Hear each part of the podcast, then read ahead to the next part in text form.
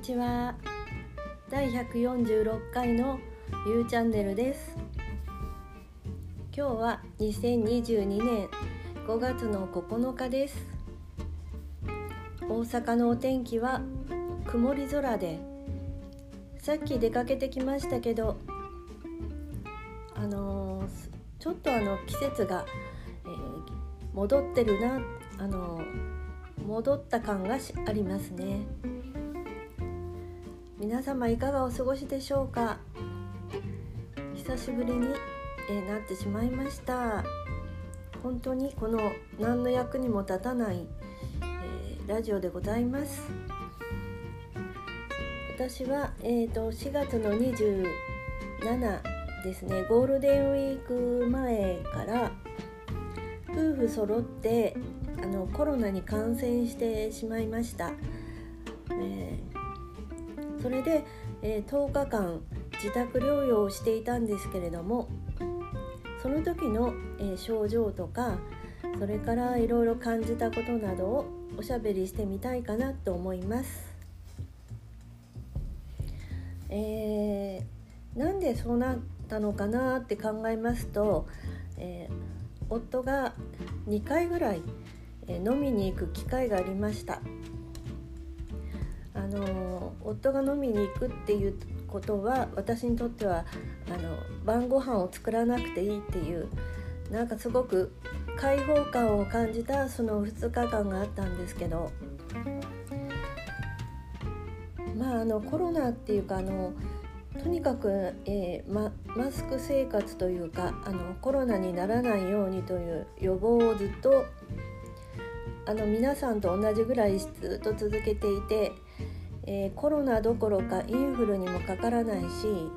普通の風邪にもかからないっていうか。あもう発熱したらなんか大変っていうそういうなんか緊張感がずっと長く2年半とかずっと続いてたと思うんですけど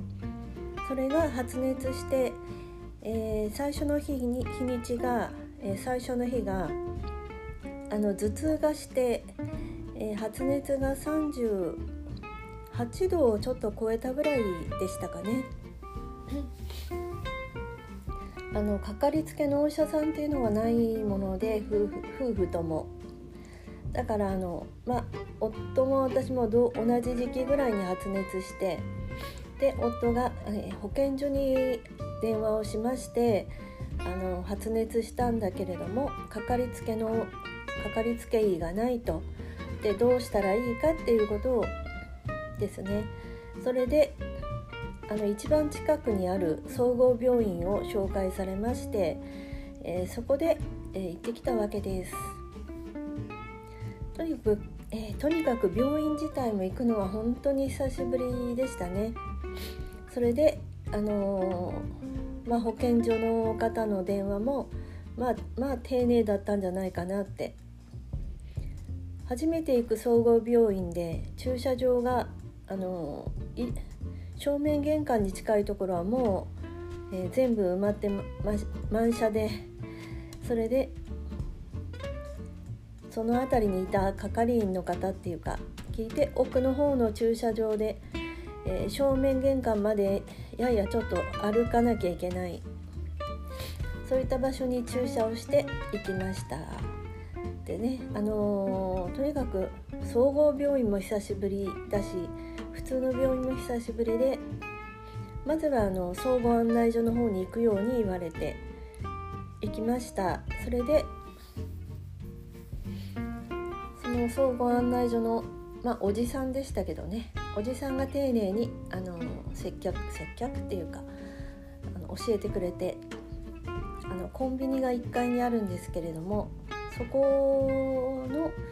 そこをちょっと右回りに行くと何かあのなんかちょっとあの普通のサポートセンターっていう風に書いてありましたけどね。それでちょっとちょっとだけ遮断されたようなそこを行ってで階段を上っていくとあのサポートセンターというふうに書いてありました。やっぱりあのコロナっていうふうにやっぱりそれはそういうのを避けたんだろうなってあの気遣いみたいなことを感じましたね。あもうこれで5分も喋っちゃってあまり長く録音しようと思うとですが、えー、結局その夫も私もあの PCR 検査を受けてあの鼻の粘膜とかそういうのではなくて、えーと、壁になんか梅干しの写真が画像がありましてそれを見ながら、あのまあ、唾液で、えー、検査するという形でしたね。であの時間がちょっとか結果が出るまでかかるってことで家に帰ったんですけれどもその間あの待機室なとみたいなところでちょっと待っていてそれで夫と私の電話けあの携帯の方にそれぞれお医者さんからこのスマホの診療携帯で診療するという形でお医者さんの顔は見ていないです。えー、看護師さんがあの女性の看護師さんが2人ぐらいあの応対してくださったんですけど、えー、とっても丁寧でテキパキと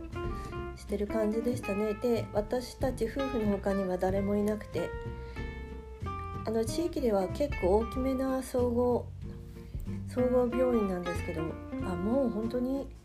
コロナにかかる人ももういないんじゃないかなっていうふうに思えるぐらい、えー、他には誰もいないような感じでしたね。それで一旦家に帰ってそれで1時間ぐらい経ったらあの、まあ、夫婦2人とも陽性でしたっていうことだったんですね。それから、まあ、10日間え10日間自宅療養という形になりまして。で私よりは夫の方が若干ちょっと大変かなっていう感じだったんですけど私は本当に大した症状が出ませんでした。発熱も38度まで上がった日は頭痛も確かにありましたがあとはたまに咳が出るぐらい。で2日目にはもう本当に平熱に下がったりちょっと微熱37度5分と38度をちょっと行ったり来たりする感じで、えー、あこれは大変だなと思ったのは倦怠感ですね。倦怠感もう本当に一番は倦怠感がしんどいなって感じでした。で今まで風邪とかインフルもかかったことがあるんですけれども、えー、インフルみたいなこの短期間に集中的にしんどい症状が出るわけでもなくまた風邪って風邪と以前かかったことのある風邪の種類と比べて、えー、ちょっと楽な方っていうか風邪の症状自体は楽なんだけどなんか倦怠感っていう部分がなんかダントツでしんどいなってしんどさがありました。それで結局10日間自宅療養だったわけなんですけれどもその中でその私は本当に2日3日ではもう平熱に戻って平熱から微熱の間を行ったり来たりするぐらいで本当に頭痛も1日目だけだったしでその検体私の中であの嫌な感覚が嫌な気分というかその1位がやっぱり倦怠感で2番目がなんと空腹でした。えー、あの自宅療養で大阪府ではなんかあの配食サービスがあるようになんか聞いていたというかあるんじゃないかなってこうか軽く考えてたんですよね。でもなんかすごく美味しくないらしいよみたいなそういう噂というかどっからあの入ってきた情報だったかわかんないけどでもなんと調べたら私のいる市町村はあの市町村というかその市はですねえ、配食サービスをやってないと。で保健所にあの個別で大変だっていう SOS を出せば配食サービスをやってくれるかもわかんないんですけど、あのお願いするというその手続きにどれぐらい時間かかるんだろうかとかもう待ってる間本当にお腹が空いてお腹が空いてって感じでいやーなんだろうその10日間もご飯どうしようって感じであのまあだるいっていうのがちょっと大変なんですよねやっぱり何もやる気が起こらないのでご飯を作る気も起こらないししかも意外とその備蓄みたいなことをちゃんとやってなかったために冷蔵庫を開けてまあお米が野菜室にあるのは分かってたんだけどというわけで、えー、最初の2日3日ぐらいはおかゆを炊きました炊飯器で。まあ、それなりに美味しくはできたけどなんかおかゆももう飽きてしまって。それで、あのー、今回このコロナの自宅療養期間今まであのウーバーイーツとか頼んだこと一回もなかったんですけどこのコロナの期間で初めて出前館をそのアプリをインストールして初めて出前館を頼みまして利用しましてですからその10日間の自宅療養の期間の3日目ぐらいからは本当にあの毎日出前館を頼むような感じで私はなぜかマツコ・デラックスさんを思い出しまして出前館の本当にあのすごくお得意様ヘビーヘビーユーザーというかいや本当に何て言うんですか私のそのまあちょっと分かりにくいおしゃべりだと思うんですけど、えー、本当にその倦怠感と空腹感に耐えるというかまあ倦怠感も確か5日6日過ぎると徐々になくなっていく感じではありましたけれどもいやその10日間隔離されて、まあ、自宅で隔離されて何を感じてるんだろうかっていうの一番がだるくて何もやる気にならないとお腹空いてお腹空いて。いつもその出前館のメニューを 見ている状況で。いやー何なんだろうって感じですね。はい。それであ私あの仕事もしてるんですけれども職場の私一番苦手な上司がいるんですけどその人とのやり取りの中でそのいつから出社するかっていう話の中であの出社する前にもう一度検査を受けるんじゃないかってその上司の人もわからないし、まあ、結局はその私も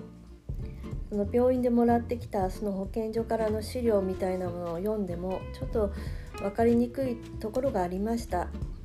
自宅療養の10日間っていうのが発症日が0日としてそれで、あのー、症状が改善傾向になってから3日間3日間というか72か2時間その薬など解熱剤も何にも取らずにその3日間をあの改善傾向の3日間を経てそれで10日間過ぎたら翌日がその待機日みたいな形で発症日から12日目からはあの、制限が解かれるみたいなちょっと分かりづらい分かりづらかったです。その資料を見ただけではあの電話でもう一度そのサポートセンターみたいなところに電話して聞きましてで一番その時聞きたかったのはもう一回検査をしてからあのその社会生活に戻るのかっていう感じだったんですけれどもそのサポートセンターの方とのやり取りで一番分かりやすかったのは再検査は必要ないっていうそれが一番分かりやすいことことでしたね。結局そのウイルスは7日から10日で消えるのであの社会生活またその自宅療養が解除になって再検査はいらないそのコロナ自宅療養10日間は本当にお腹空きまくりましたいや皆さんもどうぞお体に気をつけてください、えー、今回でもちょっと離れたところに住んでいる娘からいろんなものが送られてきまして久しぶりに野菜ジュースなど飲みました。本当にこのりんごとかそういうみかんとかそういう果汁の果汁フルーツが全く入らない本当に野菜野菜丸ごと野菜の野菜ジュースですね。あと本当に久しぶりにまた声サロンに復帰してるんですけどいやちょっとあまりに久しぶりすぎて私の感情はただただ恥ずかしい恥ずかしいですね。今日はやっとどなたかの声サロンを聞き戦で参加することができました。